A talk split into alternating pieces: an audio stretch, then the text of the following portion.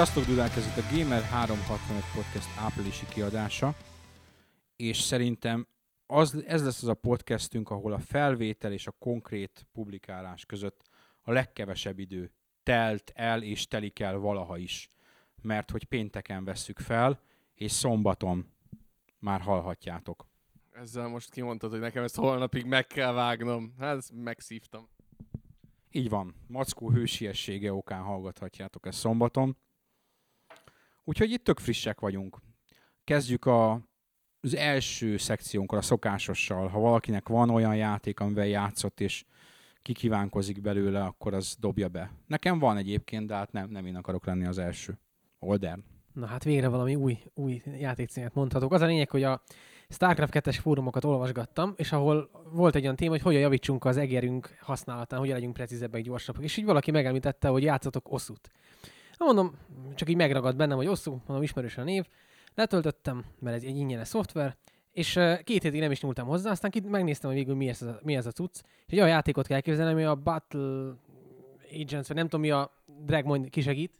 Elite Beat Agent. Elite Beat Agent, tehát a Osu Tataka Endannak a gyakorlatilag koppintása. Ugyanazokat használják föl, ugyanúgy rá kell kattintani, ugyanúgy fúzni kell végig. Tehát egy iszonyatosan jó ügyességi játék, és rengeteg anime dalokat lehet leszedni hozzá, mindenféle. Tehát egy iszonyatosan addiktív cucc, és volt egy dal, amit így kiválasztottam Namie Amurótól, és olyan 200-szor próbáltam meg, mire sikerült megcsinálni, annyira emberfelett ilyen nehéz volt. Ha a dal nem lenne olyan király, mint amilyen király, már rég hajamat téptem volna ki, de a végre olyan élményben lett volt részem, hogy visszatért a hitem az ilyen ügyességzenés játékokban, úgyhogy ez az én élményem. Stinger röhög, nem tudja ki az a Namie Amuro, én se tudtam, ne aggódj, Japán leghíresebb pop énekesnője, 15 éve a csúcson van, úgyhogy.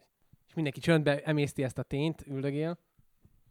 Hát akkor nagyot fogunk ugrani, mert én az ilyen Forza 3-as élményémről fogok beszámolni. Ilyen, mondtam már párszor, hogy nem nagyon szoktam olyan játékokkal játszani, vagy autós játékokkal, amiben úgy fékezni is kell. És hát most volt egy hétvégén Forza 3 bajnokságunk, amit még egyszer innen is szeretnék megköszönni mind az 50 embernek, aki azon részt vett. Őszintén szóval, amikor mi ezt elkezdtük szervezni, akkor hát konzultáltunk pár ilyen magyar forzás emberrel, Dream Page-el többek között, aki volt olyan rendes, és kiválasztotta nekünk az autókat és a pályákat. Tehát az autópálya, amin mentetek, azok a párosítások, azok az ő művei voltak, illetve hát a Forza 3 multiszekcióját kicsit bemutatta konkrétan nekem. Ami a lényeg, hogy ez nagyon jó hangulatú bajnokság volt, és az a 2x pár óra, amit úgy eltöltöttem vele multiba lévén, hogy én voltam, aki mindig a mezőny végén ment felvigyázónak, tulajdonképpen megtetszett a játék. És azóta játszom a single player részével is, és nem is azt mondom, hogy Forza rajongó lettem, vagy szimulátor rajongó lettem, de talán a közösségi élménynek köszönhetően megszerettem, vagy megkedveltem egy olyan játékot, amivel korábban nem foglalkoztam, úgyhogy ezt is köszönöm a résztvevőknek, hogy ezt a játékélményt, új játékélményt felhívták a figyelmemet. Na hát, volt egy pár hete egy olyan akció a Zavin, hogy ilyen eszméletlen olcsó pénzé lehetett a Reach-et beszerezni.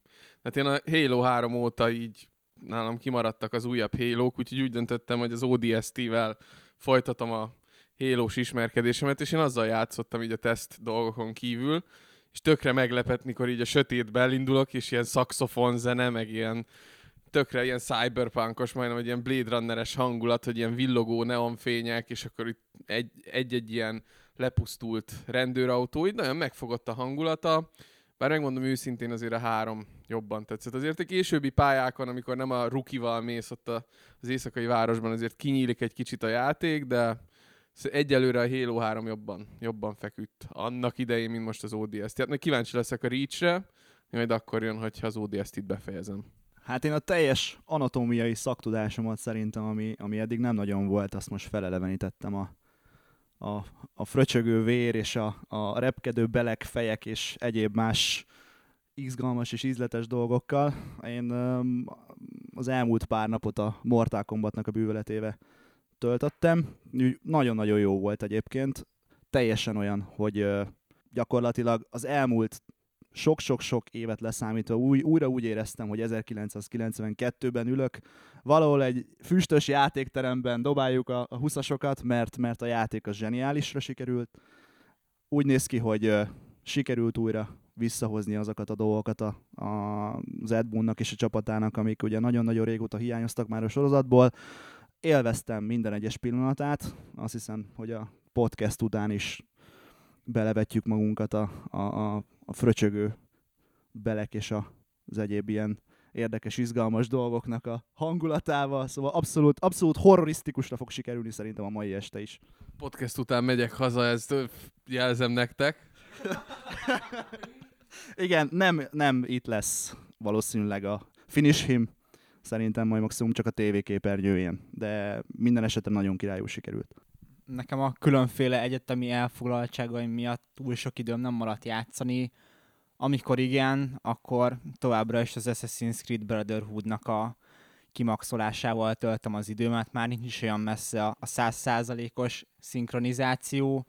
Még ennyi hónap után is továbbra is egyik ámulatból a másikba esek a játék kapcsán. Elképesztő, hogy a Ubisoftnál milyen mennyiségű munkát töltek a különféle mellékküldetésekbe, a Leonardo War Machines küldetésekbe, a Secret Location-ökbe, tehát az olyan apróságokban, amiket kikerülve végig lehet vinni a játékot, és mégis, ha rászánod az időt, akkor szembesülsz vele, hogy elképesztően aprólékosan ki van dolgozva benne minden, és olyan helyszínek vannak benne, amiket ha kihagysz, akkor emlékezetes dolgokról maradsz le a játék kapcsán.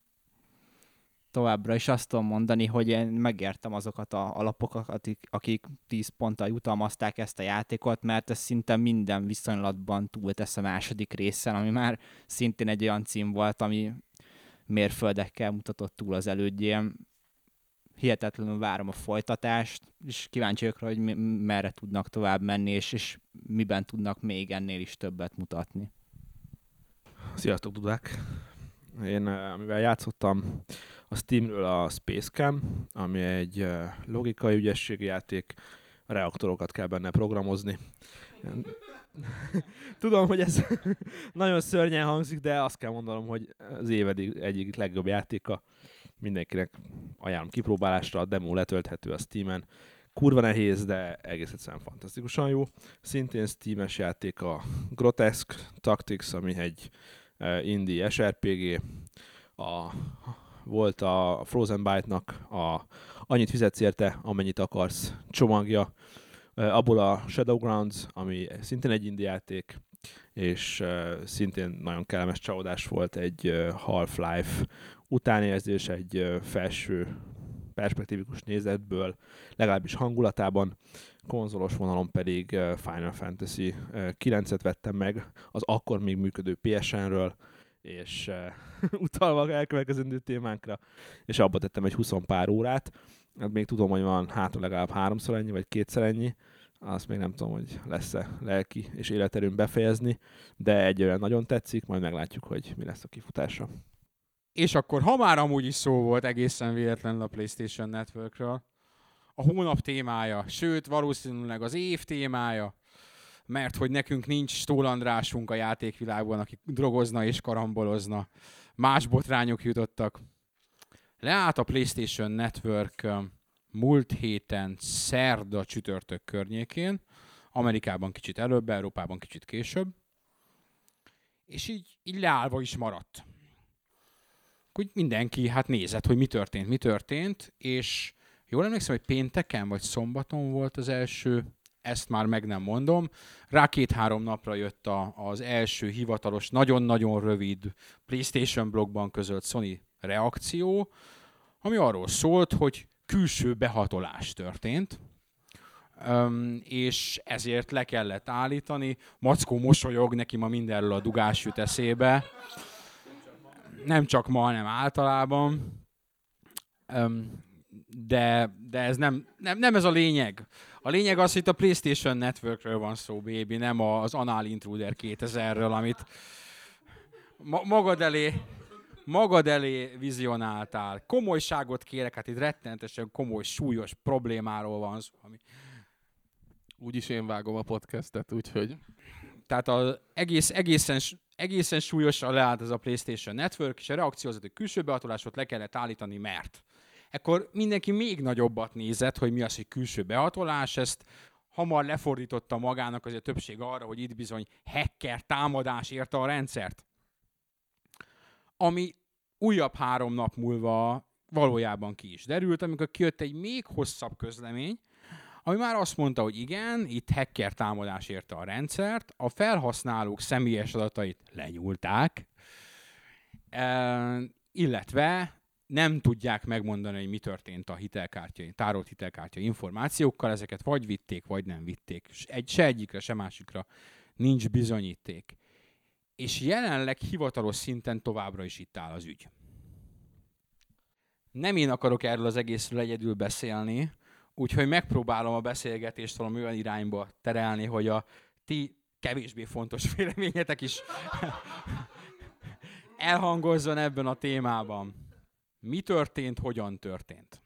Én leszek az a oldala itt a Gamer365-nek, aki kegyetlen mocsos módon a hackereket hibáztatja, ezért nincs az Isten, hogy éveken át biztonságos volt a rendszer, és nem volt semmi, aztán most hirtelen pont most történik valami. Tehát én a két dolgot tudok elképzelni, hogy mi történt. Az egyik dolog az, hogy hallottam olyan értesüléseket, miszerint a hackelt PS3-akkal olyan szinten lehetett a Dev Networkre menni, meg a Dev Network annyira össze volt folva egyrészt a valós networkkel, meg annyira nem csekkolt az adataidat, hogy ilyen hitelkártyának be tudtál inni bármit, elkaptál valós pénzt, ki tudtad vinni a valódi ötjákra. Tehát, hogyha tényleg az a rész volt a Sony-nál a baj, hogy hackerek azt abuzálták, akkor az a Sony hibája. Viszont, hogyha olyan hacker támadás történt, hogy a szerverekhez oda mentek, és fizikailag megtörték, vagy hogy behatoltak oda, most ne röhögjetek, hanem arra gondolok, hogy ezt azért nem lehet olyan egyszerűen megcsinálni egy ilyen nagy mértékű rendszernél, hogy ne legyen valami személyes érintettség. Tehát azért ez nem olyan primitív dolog. A WoW szerverét soha nem törték meg. Gondoljátok, hogyha ilyen egyszerű lenne, hogy majd felidegesítette a Sony hackereket. Rendben, a Blizzardnak akkor miért nem nyúlták le az összes felhasználó adatát eddig? Jó, ez egyrészt igaz, mint vélemény. Valószínűleg a fizikai... interakció az lehet, hogy 1-2 ilyen Tom Cruise-os filmben volt annak idején, amikor Tom Cruise húzallal beeresztette magát akárhova, és nem hinném, hogy ez történt. Bár jó filmet lehetne belőle csinálni. Nem így gondolom a fizikai behatolást, hanem akár úgy is.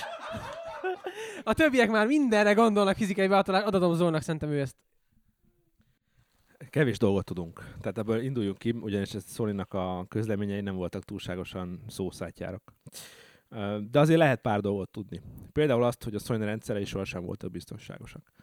Tehát elavult szervereket használtak, adatokat mozgattak az interneten mindenféle titkosítás nélkül. A titkosítás implementációjuk nagyon rossz volt, a véletlen számgenerátoruk nem működött, ugye ez vezetett egyáltalán ahhoz, hogy feltörhessék azokat az őrült, bonyolultságú kódokat, amikhez normális esetben, hát legalábbis a jelen számításnak teljesítménnyel évezredek kellnek, vagy évmilliók. Tehát egyáltalán nem lehet azt mondani, hogy minden jól működött volna.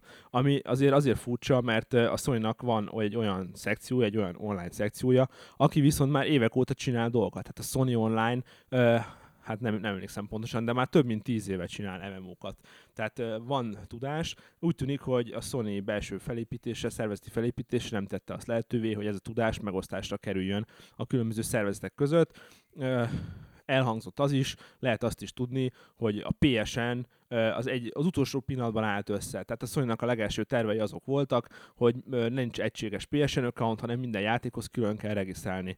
Amikor a Microsoft kijött a Live-val, és látták, hogy ez jól működik, utolsó pillanatban rántották össze a PSN-t ilyen formában, miután megjelent, még utána is sokáig hackelgették. Én azt gondolom, hogy ez szükségszerűen vezetett oda, hogy ezt a rendszert előbb-utóbb feltörik. Az, hogy a Sony magára haragította a hackereket, ez lehet, hogy meggyorsította ezt a folyamatot, de semmiképpen nem gondolnám, hogy ez volt a kiváltó oka.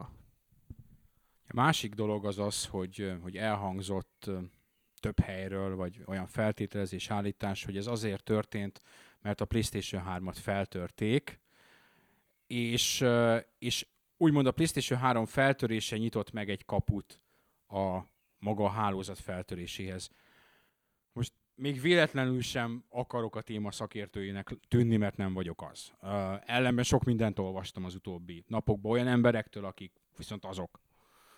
Ez röviden, nagyon-nagyon röviden kilúgozva és összefoglalva, ott az volt a kompromisszumos vélemény, azon kívül, amit az Oli elmondott, hogy a maga a feltörésben nagy szerepet játszott az, hogy a Sony biztonsági rendszere arra a teóriára épült, hogy kliens oldalról biztonságos a dolog. Ahogy ez megszűnt, úgy a titkosítás alacsony volt amiatt, egész egyszerűen hozzáfértek ahhoz a kommunikációhoz, amit a kliens, tehát konkrétan a PlayStation 3 konzol és maga a network, a hálózat folytatott egymással, és itt találták meg azokat a pontokat, ahol hozzá lehetett férni a hálózathoz. Tehát, ha kimondva nem is a PlayStation 3 feltörése okozta a PlayStation Network feltörését, de valószínűleg van köze a két dolognak egymáshoz. És hát a probléma tovább eszkalálódott, mert az, hogy feltörnek egy hálózatot, még nem szükségszerűen vezet oda, hogy hozzáférnek a felhasználók adataihoz. De ugye nyilvánvalóvá vált az is, hogy nem csak a felhasználói neveket, vagy azokat a beírt adatokat, hogy lakcím, vagy egyéb tárolták, hanem például a jelszavakat is megtudták. Hát aki kicsit is ért az informatikához, vagy legalábbis az informatikai biztonsághoz, tudja azt, hogy a jelszavakat nem tárolunk. Hash-eket tárolunk, amelyel matematikai algoritmusokkal lehet azonosítani a belépő embert. A Sonynál tároltak. Az, hogy bankkártya adatokhoz hozzá tudtak jutni, ez mindennek a legalja. Tehát a bankkártya adatok minden létező adatok egyik legszenzitivebbike, amelynek a tárolására nagyon erős ipari szabványok vannak. Az, hogy ezt a Sony szerveréről vissza lehetett szedni, az olyan szintű inkompetenciát mutat, amit hát a Sony-tól tényleg nem vártunk volna. Mindezzel együtt, ugye, ilyenkor, és itt ha nem is magunkra ütök, inkább az egész, úgymond a szakmára ütök, szerintem 2-3 napja pánikkeltés folyik ezzel kapcsolatban sok helyen. Olyan konkrétan a bankkártya adatokkal kapcsolatban folyik pánikkeltés, hogy itt most bankkártyáról pénzek lesznek leemelve, bankkártyák föl lesznek használva. Ez valószínűtlen. Valószínűtlen. Ugye a biztonság egyik legvégső vonala az a bankkártyás security code. A 3 szám a bankkártya hátoldalán. Ezt nem tárolták. Elvinni nem vitték el. Mondják ők, és mondja a józanész. Azért mondja a józanész, mert ha elvitték, akkor vége a Sony-nak. Mármint, hogy konkrétan, pár hónapon belül. Mert ha azokat elvitték, és kikerült minden bankkártya adat x millió, x 10 millió ügyféltől, akkor a jogos kártérítési igények olyanok lesznek, amiben nem csak a Sony, bárki az iparban belebukik. Hát igen, voltak is erről híresztelések, hogy több 10 milliárd dolláros kártérítéseket kellene kifizetni, ezt valaki nem tudná hova rakni, ha most mondjuk a PS1 óta összeadogatnánk az éves eredményeit a Sony-nak, közelében nem lenne ennek az összeget, fele lenne, vagy még annyi sem. És volt egy olyan dilemma, úgymond, hogy miért lőtte le azonnal a Sony meg, hogy miért csinálta ezt. Azért azt ne felejtsük el, hogy lehet megakadályozni azt, hogy bármilyen adathoz hozzájut egy ember, azt megváltoztassa. Hogyan lehet megakadályozni azt, hogy jelszeret megváltoztassa? Hát úgy, hogy az egész rendszer lekapcsolat. Tehát a Sony szerintem azért csinálta ezt a lekapcsolást egyértelműen a legelőször, hogy azok az emberek, akik esetleg megszereztek bármilyen jelszót, ne tudják anélkül csendben átmódosítani az összes jelszót akár, meg az összes adatot, amit volt. Tehát most gyakorlatilag ők is ezzel sakba vannak, mert PSN jelszavakkal mit csinálnak addig, amíg nincs PSN. Tehát a PSN-en semmit, de sajnos létezik egy olyan másodlagos hatása ennek, hogy a felhasználók egy jelentős része különböző szolgáltatásokhoz ugyanazt a jelszót használja. Csak a saját fórumunkon többen mondták, hogy ők például az Xbox Live-hoz is ugyanazt a jelszót használják, mint a PSN-hez. És az Xbox Live-ra nagy eséllyel van regisztrálva a bankkártya adod, mert arról fizeted a goldot. És hogyha ugyanaz a jelszó, jó esetben ugyanaz az e-mail cím is, amivel belép, akkor már is meglépett, megvan egy csomó embernek a hozzáférése, ugye nem csak az Xboxhoz, hanem az egész Microsoftos, nem tudom, hogy hívják azt a nagy hálózatot, ami ugye nem csak az Xbox van rajta, hanem a Live. A Live, az egész Live-hoz. De ugyanez a Gmail-nél, vagy, tehát a Google Mail-nél, vagy a Hotmail-nél. Tehát sajnos a felhasználóknak vannak olyan rossz szokásaik, amelyek ezeknek a hackereknek, vagy hát adatkufároknak a malmára hajtja a vizet. És mondom, tehát még nem is beszéltünk olyasmiről, hogyha valakinek megvan a neve, lakcíme, vagy egyéb adata, hát milyen, hány millió módon lehet még visszaélni ezekkel az adatokkal? Új kártyát igényelni, új igazolványokat igényelni, hitelt fölvenni. Jó.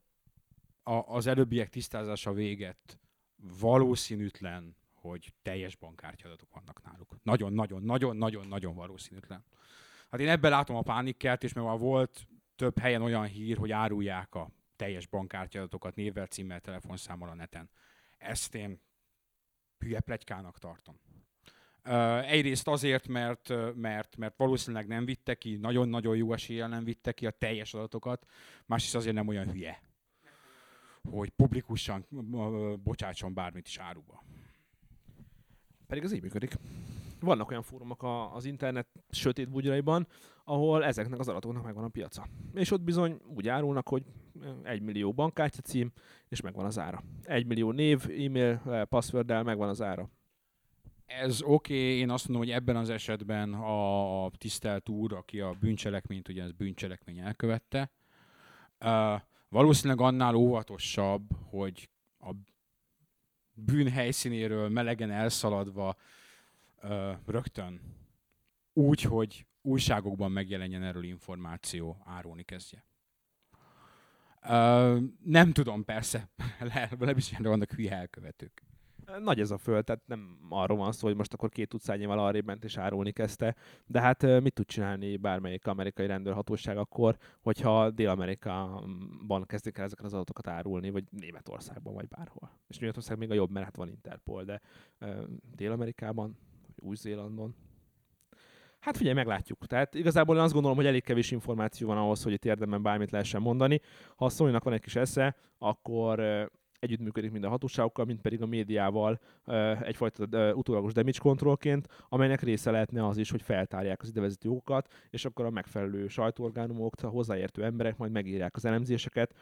Érdekes lesz nagyon ennek az utóélete, de nyilván még túl korai bármit is érdemben mondani. Én egyébként azért sajnálom a Sony-t ebből a szempontból, mert egész egyszerűen nem érdemlik meg azt a negatív backlash-t, amit abból a szempontból megérdemli az a részleg, aki ezt kialakította a PSN-t, meg megcsinálta, de azért az egész Sony az egy kicsit szerintem most ők adnak ki a legtöbb belsős fejlesztésű játékot, meg tényleg oda teszik magukat, végre kezdenek felállni, és ez tényleg, ha rosszul sül el, akkor ez a porba dönti az egész céget. És azért a Sony-nak nagy szerepe van abban, hogy a PlayStation névvel, hogy a konzolok bekerültek a nappaliba, még a Microsoft előtt még. Tehát szerintem azért mindegy. Tehát azért itt egy bűncselekmény történt, és nem a Sony követte el. Biztonság ide vagy oda. De most ne vicceljünk, mert ne beszéljünk már arról szerintem, mert ez is már egy részben riadalomkelt, és része a dolgoknak, hogy temetjük a Sony-t, meg azt mondjuk, hogy bele fog bukni. Nem, szerintem ilyet senki nem mond, és amit hogy kevés konkrétumot lehet tudni, ez így van. Ahol egészen biztosan hibát követtek el, és ebbe szerintem úgy nagyjából mindenki egyetért, hogy a kommunikáció ennek a problémának az borzalmas volt. Igen, tehát pont azért volt ez a nagy riadalom, mert csönd volt napokig, és azt hitte mindenki, hogy akkor valami gigantikus, óriási probléma van. Nyilván az van, de lehet, hogy sokan eltúlozva érzik ezt az egészet, pont emiatt. Itt a lényeg az az, hogy annyira amatőr módon kommunikálták, hogy döbbenetes. Az ember azt gondolná, hogy egy ekkora cégnél, ahol kommunikációra, PR-ra több száz embert foglalkoztatnak, hogy olyan közlemény jön ki később, hogy ők már 15-én látták, hogy valami baj van, és rá közel egy hétre történik meg az első reakció, és az első reakcióban alig mondanak valamit, csak azt, hogy sorry, van valami, lekapcsoltuk. És rá még újabb 3-4 napot kell várni, ameddig konkrét, nem teljes, hanem kis konkrétumok elhangzanak, az elfogadhatatlan. Tehát ilyen nincs. Ez valóban összefügg azzal, hogy ők olyan nagy cég, hogy több száz embert alkalmaznak kommunikációra, nem? Tehát minél nagyobb egy cég, annál merevebb ez a struktúra, annál nehezebb igazán kommunikálni. Hát ez nem csak a Sony-ra érvényes. Tavaly volt talán ez a probléma, amikor egyik mobil szolgáltatónak Magyarországon leállt a teljes hálózata. Ott is minden létező lehetséges hibát elkövettek PR vonalon, és pont ugyanerről szólt. Azok az emberek, akik csinálták a PR-t, azok vártak valami fajta megerősítést a vezetéstől, vagy a legfelsőbb vezetéstől. Az lassú volt, nem működött rendesen. És hát ez lett a vége. Nyilván a Sonynál is ez volt. Láthatták ők a problémát, legalábbis hozzáértők látták a problémának a valódi volumenét, és nyilván nem mertek lépni, nem merték kibloggolni 2 nappal, hogy hopp, megtörték a rendszert, vitték a aratokat. Hát meg a fórumokon is azért ment az, hogy már sokan várták itt a százalékos adatokat, hogy majd bement a programozó a ötjákba, a gépházba is, hogy hány százaléknál tart a scan. Tehát már ilyen szintű ötjákokat akartak, hogy a Sony milyen biztonsági ötjákot, update-et akarnak ilyen óránként, és akkor beírtam, hogy azért urak, azért annyira azért nem vagyunk fontos lények itt a 70 millió felhasználó egyik, hogy most ők követeli a óránkénti update-et, tehát azért tudunk élni egy napot, ki tudunk válni egy napot helyzetjelentésig. Tehát az a rész, hogy ez ennyire komoly, akkor ezt azonnal jelezni kellett volna, ez nyilván így van. De azt már nem tudhatjuk, hogy mikor tudták meg valóban, hogy ekkora méretű a probléma. Engem igazából, ami nagyon elriasztott, az a technológiai hiányosságoknak a sokrétűsége. Tehát eleve egy olyan rendszerben, ahol tényleg mindenféle pénzügyi adatokat tárolnak, nem szerencsés csak kliens oldali biztonságtechnikára helyezni a hangsúlyt. Ez egy óriási hiba, szerintem. És részben a Sony ennek köszönheti azt, meg a hálózati infrastruktúrának, hogy el tudták azt érni a kliens oldali szoftvernek a feltörésével és a kiskapuk kihasználásával, hogy a szerveren lévő adatbázis adatokhoz hozzáférnek. Tehát ez egy óriási hiányosság, és ez nem csak szoftveres jellegű, és nem csak applikációs oldali hiba, hanem ez bizony infrastrukturális probléma is. Ez megint olyan, amit nem tudunk biztosan, tehát csak feltételezzük, hogy a kliens oldali törés vezetett ide. Tényleg az is elképzelhető, amit Oldán mondott, hogy volt valami belsős ember, hiszen tudjuk, hogy az informatikai törések legnagyobb százalékát az belsős emberek követik el, vagy belsős embereken keresztül követik el, de az is elképzelhető ad abszurdum, hogy egy teljesen nyilvános IP belépésen csinálták az egészet, hogyha valami nagyon elromlott. Semmit nem tudunk. Így van, viszont hogyha ez áll fent, az megint csak ezt erősíti meg, tehát megint a hálózati infrastruktúrának a hiányosságait erősíti meg. Tehát ezeket a hálózati eszközöket meglévő tudás és kiskapuk nélkül rettenetesen nehéz feltörni. Tehát az mindenféleképpen valamilyen segítség kellett, vagy belsős, vagy szoftveres, vagy hardveres hiba. Foglalkozunk kicsit azzal ennek a reális következménye. Sok mindent nem tudunk. Ugye született erről egy hír, hogy jelenleg milyen következmények van. Van már perlős ember, van politikus, unzoweiter, ezek a jelenleg úgymond kisebb dolgok. Perek lesznek valószínűleg, Amerikában vannak perek mindenből. Ebből is. Vannak és lesznek is még. Ami már most látható, illetve sejthető, és minden ilyen szolgáltatásnál egy nagyon-nagyon kellemetlen dolog, amikor egy digitális disztribúciós szolgáltatásban, amilyen a PSN is, megroppan a felhasználó bizalma. Tavaly, amikor a GOG.com Good Old Games átállt az új dizájnjára, előtte 3 nappal kitettek egy közleményt, hogy megszűnnek, konkrétan azt hiszem erről volt szó. Ez volt, nem április első, nem, ez október 25-én, tök mindegy, ők meg fognak szűnni, véget ér a működésük sajnos. Utána nagyon rövid úton kiderült, hogy tulajdonképpen ez egy bizarr reklám annak, hogy október 25-én az új dizájnjukat fellövik. Akkor beszéltünk egymás között arról, ami erre is tökéletesen ráhúzható erre a szituációra. Ti hülyék vagytok, bazd meg! Hát ilyen nincs. A digitális disztribúciónak a sava, borsa, kenyere alapja az, hogy megbízhatsz bennük, a megbízhatóság. Az, hogy tudod, hogy te ott megvettél egy játékot, legyen az Good Old Games, legyen az Steam, legyen az PSN, legyen az Xbox Live. megvettél egy játékot, és az a játék ott lesz 2 hónap múlva, 5 hónap múlva, 10 hónap múlva. 10 év múlva adott esetben. Ha a PlayStation-ös kis walletedbe bepalkoltál $50, vagy $50, vagy €50, akkor azt föl tudod használni holnap, 1 hét múlva, 10 hét múlva, 10 év múlva. A bizalom ennek az alapja. És ez szerintem a jelenleg előrelátható és nagyon-nagyon-nagyon-nagyon valószínű következménye.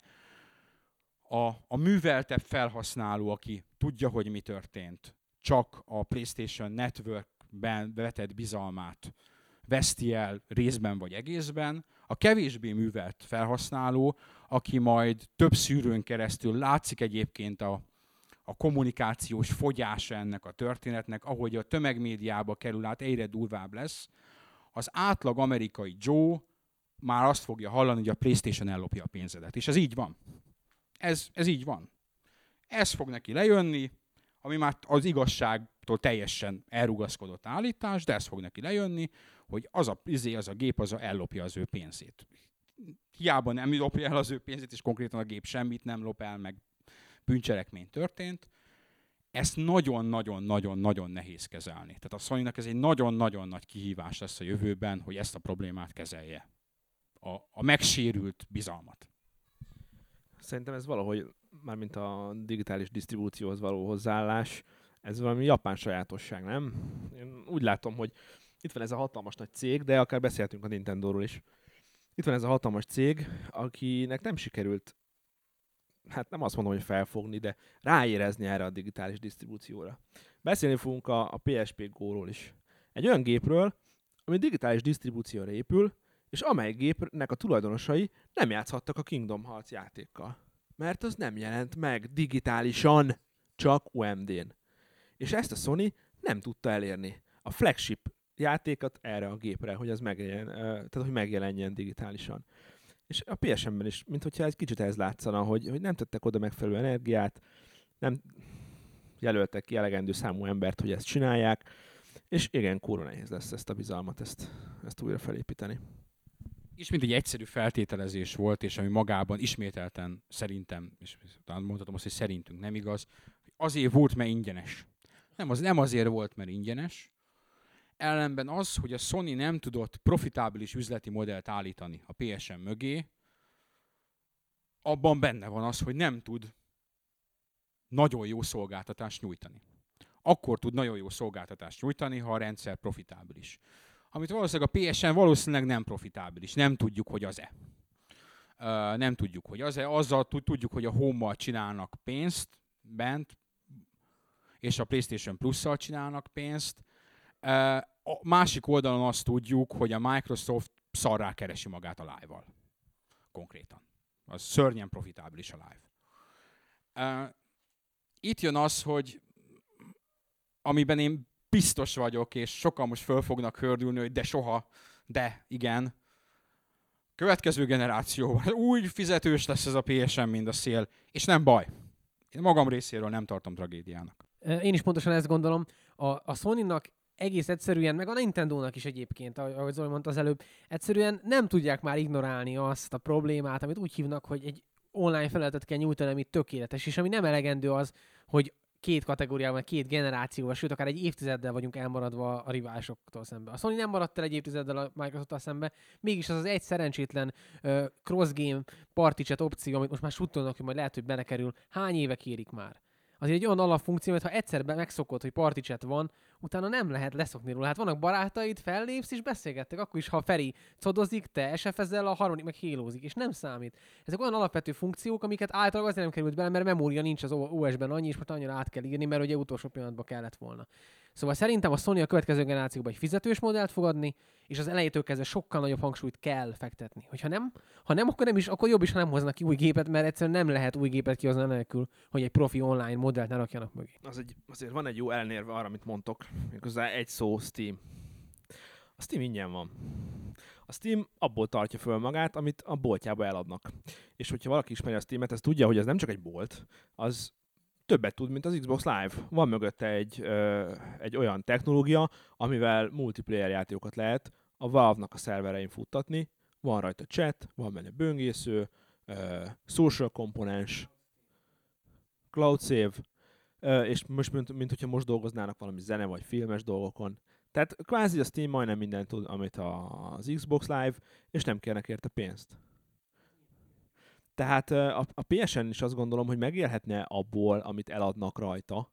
A kérdés csak az, hogy a Sony-n belül ezek a pénzek hogyan vándorolnak. Mert sajnos azt el tudom képzelni, hogy amit eladnak a PSN, az bevándorol valamilyen nagy Sony kasszába, és abból egy keveset visszaosztanak ennek az üzemeltetésére. Míg a Steam ugye eleve úgy működik, hogy egy cég áll mögötte, és jól megcsinálják, vagy jól beosztják ezeket a forrásokat, és emellett még jut pénz a következő Half-Life epizód fejlesztésére, vagy a Dota 2-nek a fejlesztésére, vagy a Portál 2 fejlesztésére is. Egyetértek alapvetően, mondjuk a Steam az egy kizárólag játék cucc. Mind a PSN, mind az Xbox Live azért jóval több annál. Az csak Magyarországon kizárólag játék cucc, a mindenhol máshol zenefilm bőségesen van rajta, és az is egy Sony-nál szerintem például egy, mivel ők saját gyártású tartalommal rendelkeznek, tehát konkrétan az övék, ott az egy komoly pénz. Steam az egy nagyon jó dolog, játékos tekintetben rengeteg mindent tud,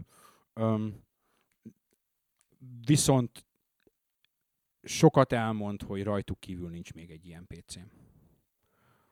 Tehát ők az egyetlenek, az elsők a piacon, akik ebbe valószínűleg akkoriban, amikor még nem ment nekik annyira a bót, fektettek be rendesen, és ez visszajött.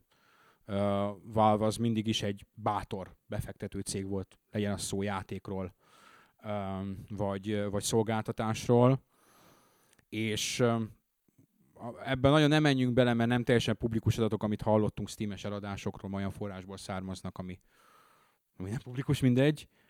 Iszonyatosan jól megy a Steam. Tehát kegyetlenül jól megy a Steam. Valószínűleg sokkal jobban megy, mint bármelyik konzolos letöltéses eladósdi.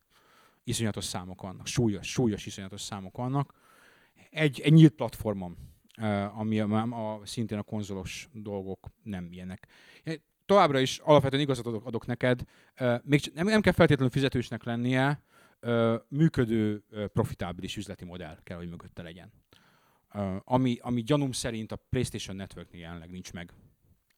Ennyi. Nekem speciál a plusz, azt tetszik, hogyha lenne PS3, akkor lehet, hogy előfizetnék rá azzal, hogy mindig kapok játékokat, miniket, meg hasonlókat. Az éppen működhet. Így van. Tehát az látszik, hogy ők próbáltak előrelépni ebbe, és mindentől függetlenül az ingyenes, a legjobb ingyenes szerviz konzolon, amit láttam. Tehát ahhoz képest úgymond szolgáltatásaiban rengeteg mindent tud. És én mint játékos, nem mint ilyen sok mindenről beszélgető ember, de élvezem ezt az ingyenességet. Hát köszönöm szépen, ez nekem így nagyon jó, és jobban szeretek ingyen kapni valamit, mint pénzért kapni valamit. Ugyanakkor látható, hogy nekik az viszont gondot jelent, hogy ezt az ingyenességet fenntartsák. Ez egy probléma. Hogy ez hosszú távon sikerül nekik, akkor én azt mondom, hogy több hatalmat nekik, és hajrá. Én azt gyanítom, hogy vagy nem az, hogy nem fog, vagy hát egészen ez a pénzről szól, nagyon nehéz azt megmagyarázni egy nyereség termelésére kihegyezett cégnél, mert minden cég erről szól, hogyha a konkurenciád ebből iszonyatos pénzeket csinál, akkor te miért nem tudsz iszonyatos pénzeket csinálni? Ezt nagyon-nagyon-nagyon-nagyon nehéz erre a kérdésre választ adni. Talán ők majd tudnak. Hát ezt majd meglátjuk. Ennyi a PSN szerintem, így nagyjából végigbeszéltük. Még egy kis Sony-s téma, csak hogy ne hagyjunk nyugtot nekik, ez a PSP Go. Mert jóval rövidebb lesz. Mi történt? PSP Go gyártását helyjel közel leállították. Azért helyjel közel, vannak arról hírek, hogy Amerikában folytatják meg továbbra is, ott még piacon tartják a modellt.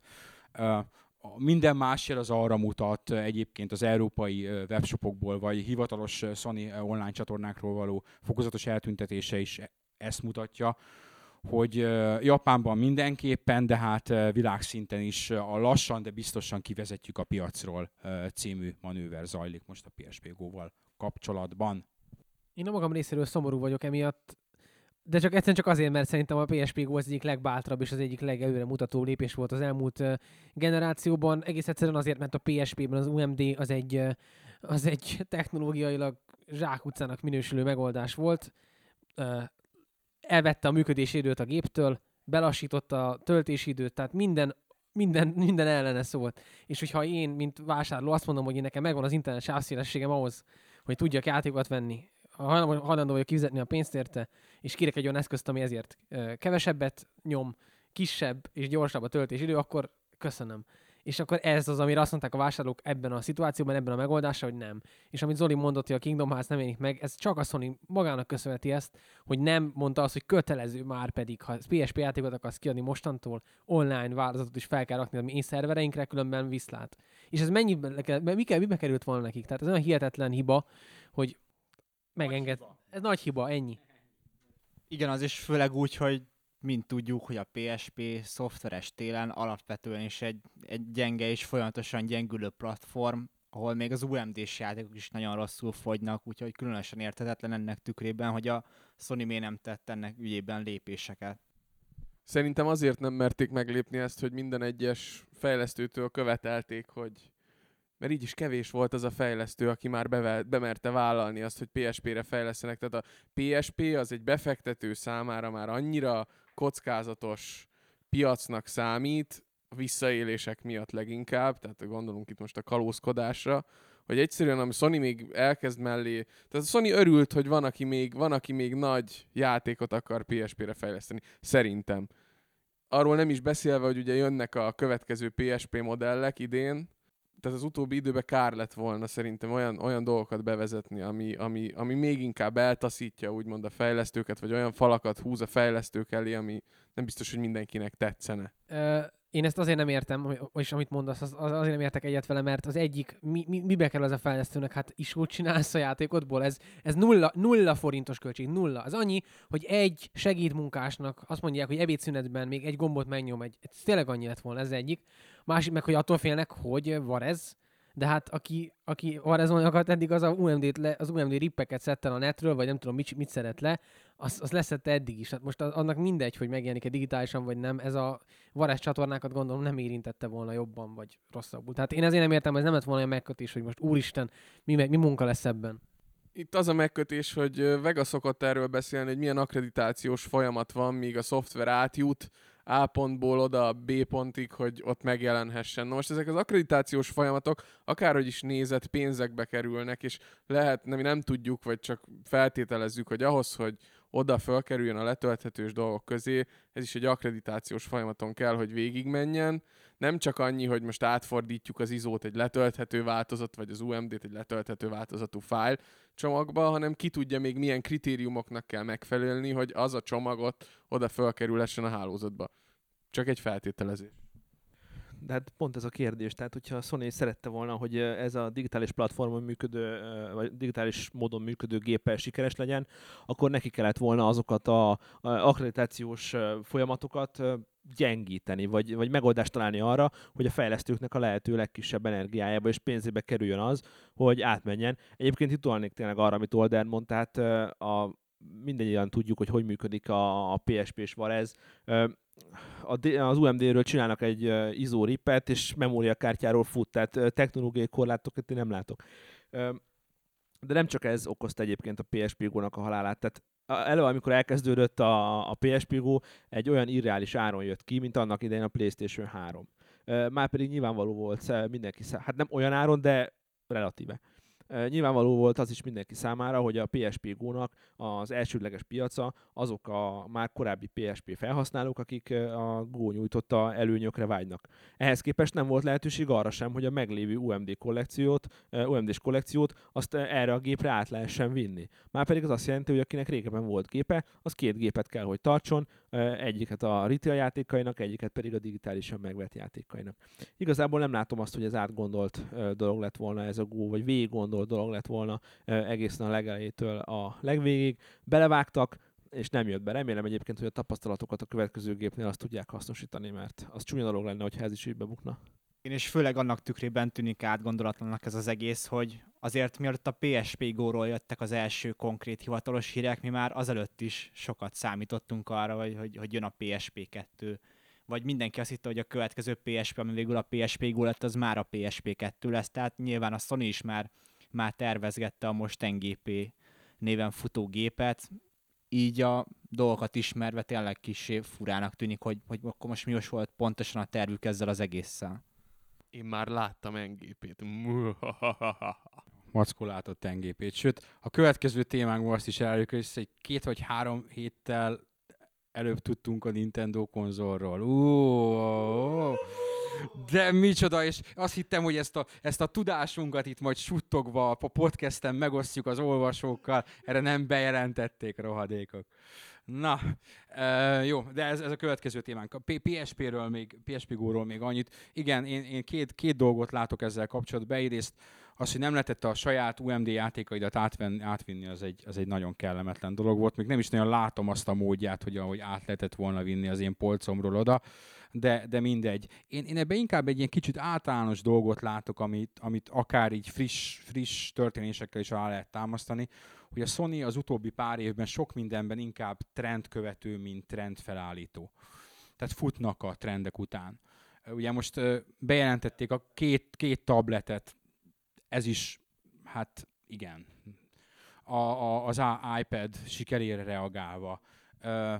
Rá egy múlva az egy dolog, igen, de inkább általánosabb dolgokat mondanék, a PlayStation-ös telefonjuk szintén kicsit későn érkezett, amikor az Apple már nem csak rájuk, hanem a Nintendóra is nagyon komoly és reális fenyegetést jelent a zsebkonzolos piacon az iPhone-nal, illetve az iPod Touch-sal, illetve kisebb mértékben az iPad-del.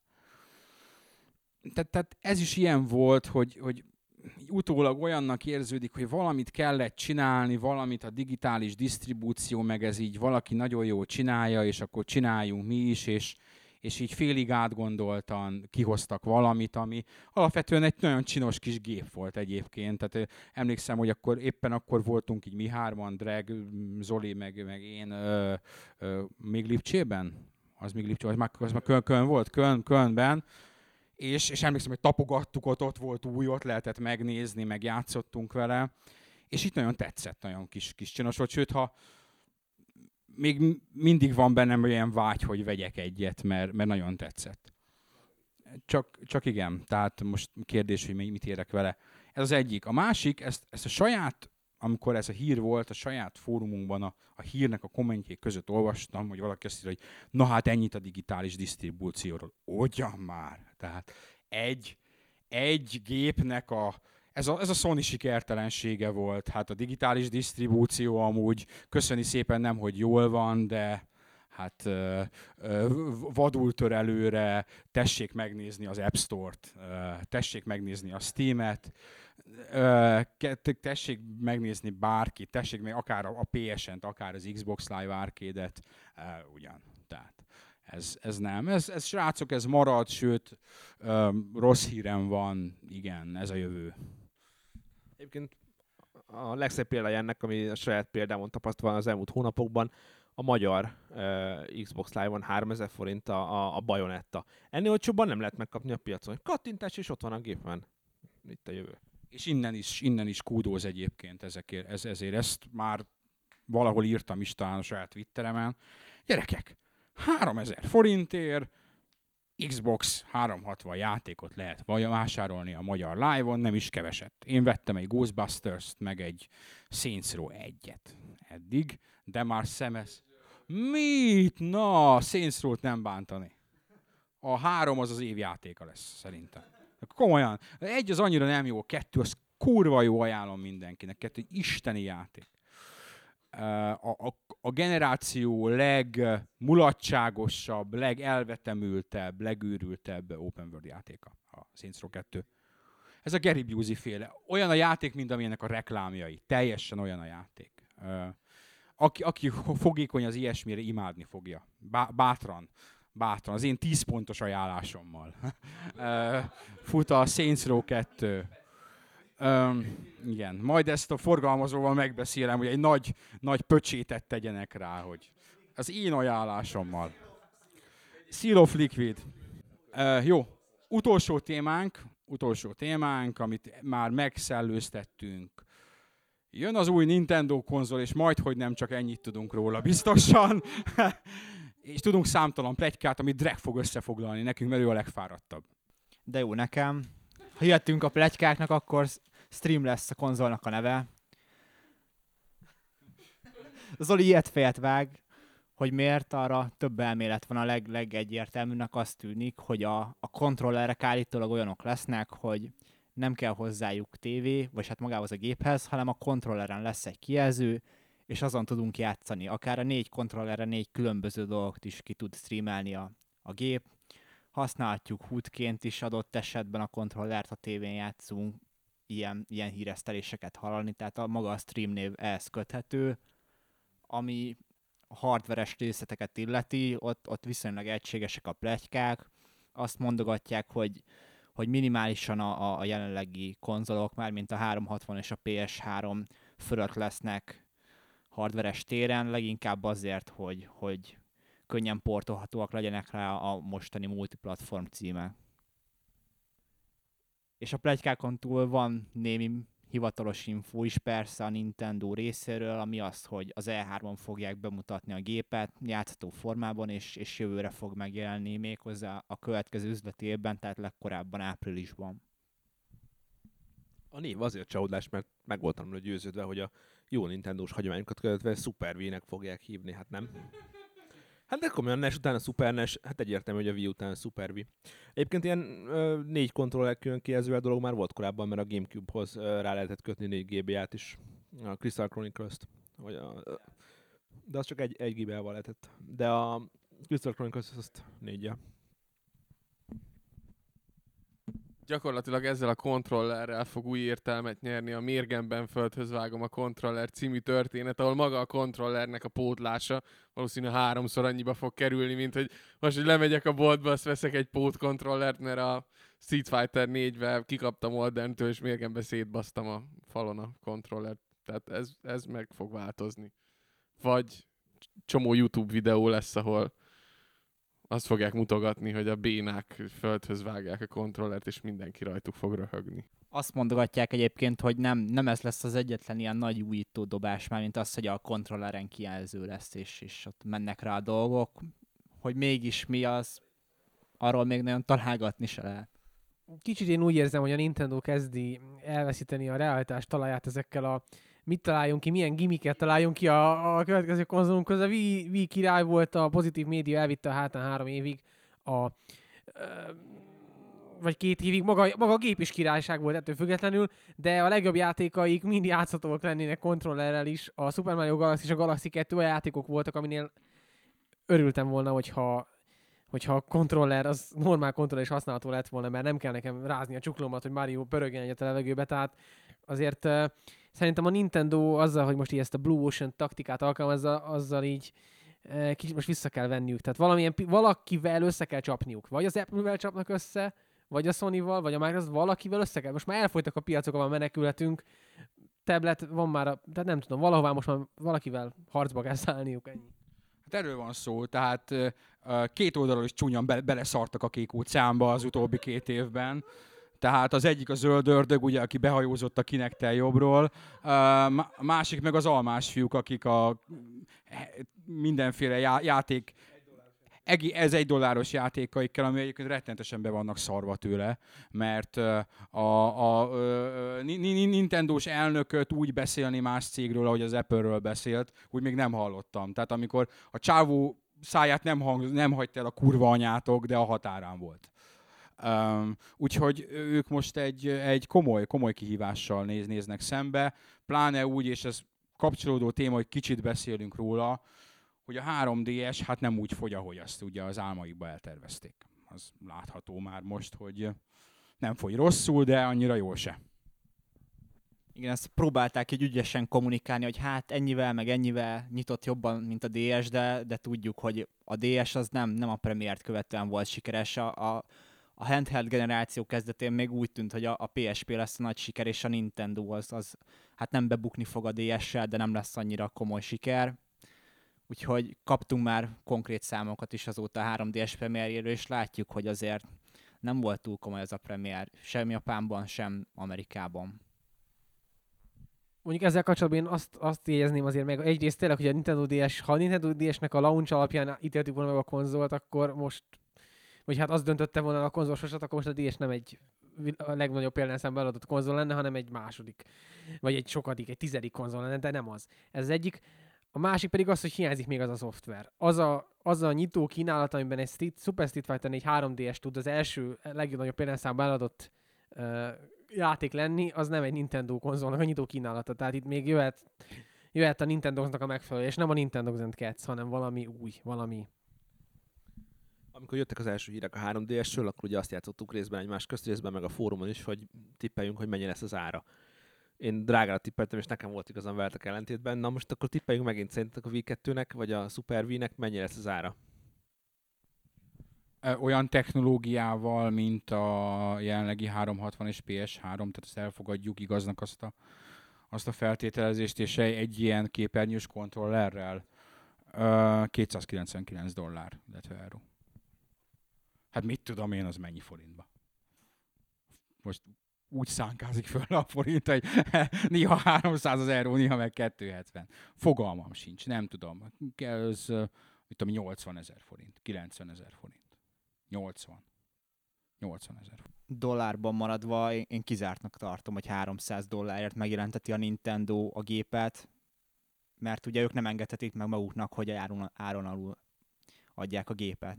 Tehát megszokott náluk, hogy ők már azon is profitálnak, ugye, erről beszélek. Ha azt feltételezzük, hogy ez egy Xbox 360 vagy PlayStation 3 hardware, az egy 5 éves hardware, amit a konkurensek adnak annyiért, amennyiért, Nintendo most indulva. Én a kontrollerben látom az igazi felhajtó tényezőt. A PS3 mai napi 80,000 meg 75,000 forint a boltokban. Hát a PS3 az a mai napig, mennyi most? 300 euró, ugye? Nem 300 euró? Hát dehogy nem. Mindegy, mindig jön a válaszok, hogy mert itt meg ott meg lehet kapni 20,000-ért, ha leszopod a tulajdonost. Nem az számít. Nem az számít, persze. Nem tudom, mennyi most a magyar hivatalos ára. Nekem még ez a PlayStation 3-nek egyébként egy hatalmas nagy előnye. Az európai launch modellem kitűnően működik, és tartsa meg a jóisten ezt a szokását, hogy nem is tudom, talán a Gamecube volt az utolsó olyan gép, ami nálam kihúzott egy olyan generációt, hogy viszonylag az elején vettem, de ezt déván vettem, és ez kihúzza a végig, akkor küldök egy valami bombont a Sony-nak, hogy köszönöm, készült egy megbízható gép. Na mindegy, én is 400-ra egyébként tippelek, $400, 400 euró, ami viszont majdnem 100,000 forint lesz itthon. Igazából én azért sem a másik két gép árazásából indulnék ki, mert a Wii is most $200 hivatalosan, ami azért... Ha ahhoz képest viszonyítjuk ezt a $300-as új konzolt, azt azért elég olcsónak tűnik, és azért a Nintendónak eléggé más az árazási politikája tényleg, mint a másik két konzolgyártónak. Úgyhogy én is inkább a 400 fele hajlok. Ha nem is annyi, de 350 minimum lesz szerintem. De hát tényleg keveset tudni, főleg a kontroller lesz nagy rész döntő szerintem is. Tehát az képes lesz megdobni az árát jelentősen. Szerintem 299-es nyitóár lesz, és az lesz a trükk, hogy a Nintendo megadóztatja szépen a kontrollert, és a kontroller nem 49 dolcsiba kellene, mondjuk 99-be is. Bevisznek egy viszonylag olcsó a jelenlegi Xbox 360-al, a PS3-mal versenyárba lévő gépet a nappaliba, és ha a testvéred is szeretne játszani veled együtt, akkor csak egy kontrollert kell venni, ami drágább, mint egy kontroller, a Nintendo profitál rajta, és behozzák. Persze ez nem jelenti azt, hogy ne jelentsék be 349-ért, az is korrekt. Szerintem a 399 teljesen kizárt. Mert azzal nem megléphetik, hát léptek már 599-et a Sony-nál is, csak ha Nintendo szeretne kompetitív lenni ebben a piacon, és tegyük fel, hogy nem fognak hirtelen forradalmi online rendszert kialakítani ebbe az egy év alatt, hanem a mostani langymeleg megoldással fognak menni, akkor 299-et tartok reálisnak. Én arra leszek igazából kíváncsi, hogy... Lesz rá Metroid. Így van. ezt bátran kijelenthetem, biztos, hogy lesz rá Metroid, de gyakorlatilag én arra is kíváncsi vagyok, hogy igazából most oké, dobálózzunk itt a technikai dolgokkal, vagy tényekkel, de lehetett olyat is olvasni Iwatáéktól, hogy megint megpróbálják azt, ami a Wii-vel sem sikerült igazából, hogy a hardcore közönség felé is nyissanak valamilyen szinten. Igen, és kíváncsi lennék arra, hogy ez mennyire fog nekik most sikerülni. Ezt már ugye több ízben is hallhattuk tőlük, elbukták a Gamecube-bal, elbukták a Wii-vel. Vajon a Super Wii-nél sikerülni fog ez nekik? Szerintetek? Ez a nagy ötlet az egyik az ebben az, hogy a Dreg is mondta, hogy lehessen portolni. Amit most nem lehet. Néhány multiplatform játék megjelenik butítva. Van Call of Duty is egyébként Wii-re, mi sose írunk ezekről. Annyira nem rosszak egyébként, mint amennyire az ember gondolná. Van bennük online is, meg minden kutyafüle. De hát most azért portolnak mikozzá lefelé. Így létrejöhetnek egyrészt a Nintendo adhat egy olyan lehetőséget a kiadóknak, a third party-knak, amit ők nagyon fognak szeretni, miszerint 5 év játék könyvtárát lehet szuper, extra és egyéb alcímekkel, ahogy azt tették sokan PlayStation 2-ről, PlayStation 3-ra, illetve Xbox 360-ra átállva kiadni újra. Jönnek az 5 misszióval, exkluzív DLC-kkel megtámogatott Nintendo Stream kiadások, ebben egészen biztos vagyok. Az összes sikeresebb játéknak látni fogjuk, hanem az összesnek, de jó pár sikeres játéknak látni fogjuk a vizuálisan kicsit följebb emelt és tartalmilag kicsit följebb emelt Nintendo Stream, nevezzük így, változatát. És ezekkel viszont a korrekt sikereket lehet elérni, hiszen a költségük minimális. Ehhez képest hát még magunkra nézve is tudjuk, hogy ez a kedvenc játékunknak a kicsit több változatát megvesszük. Sokat szorra is. Tehát ez működik. Numero 1, numero 2, ahogy kinéz, igen, azt most Mackó közli a rossz hírt Stingerrel, hogy Mass Effect Trilogy nével fog kijönni az első, igen, Trilogy lesz az első Nintendo Stream játék, amit meg fog venni. Tehát van egyrészt ez.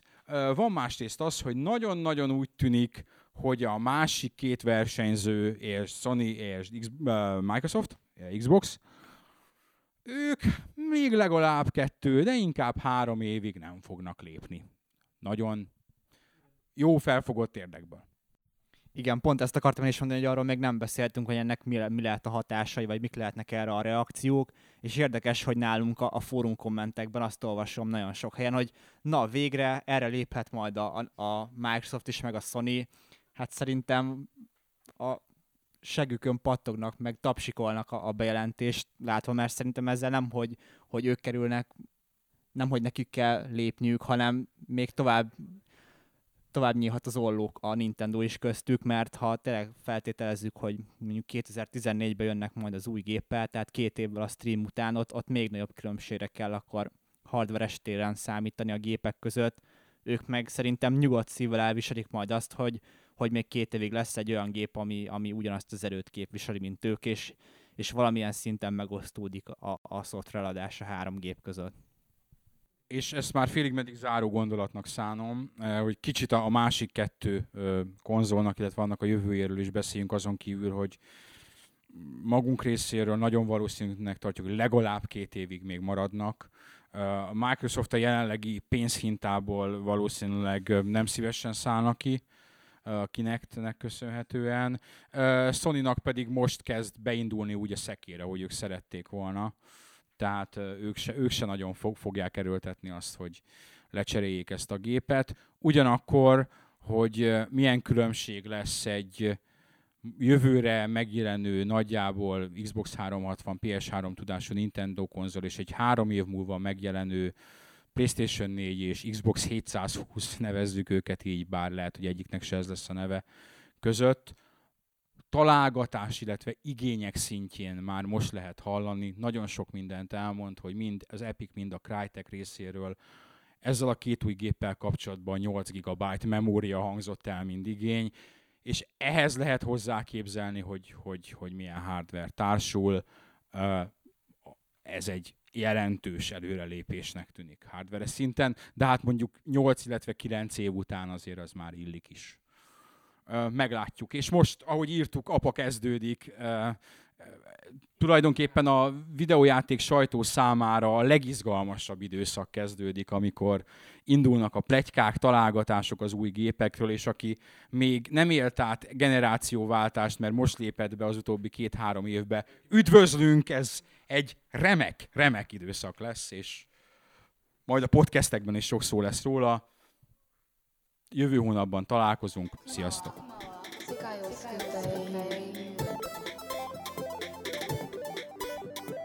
It's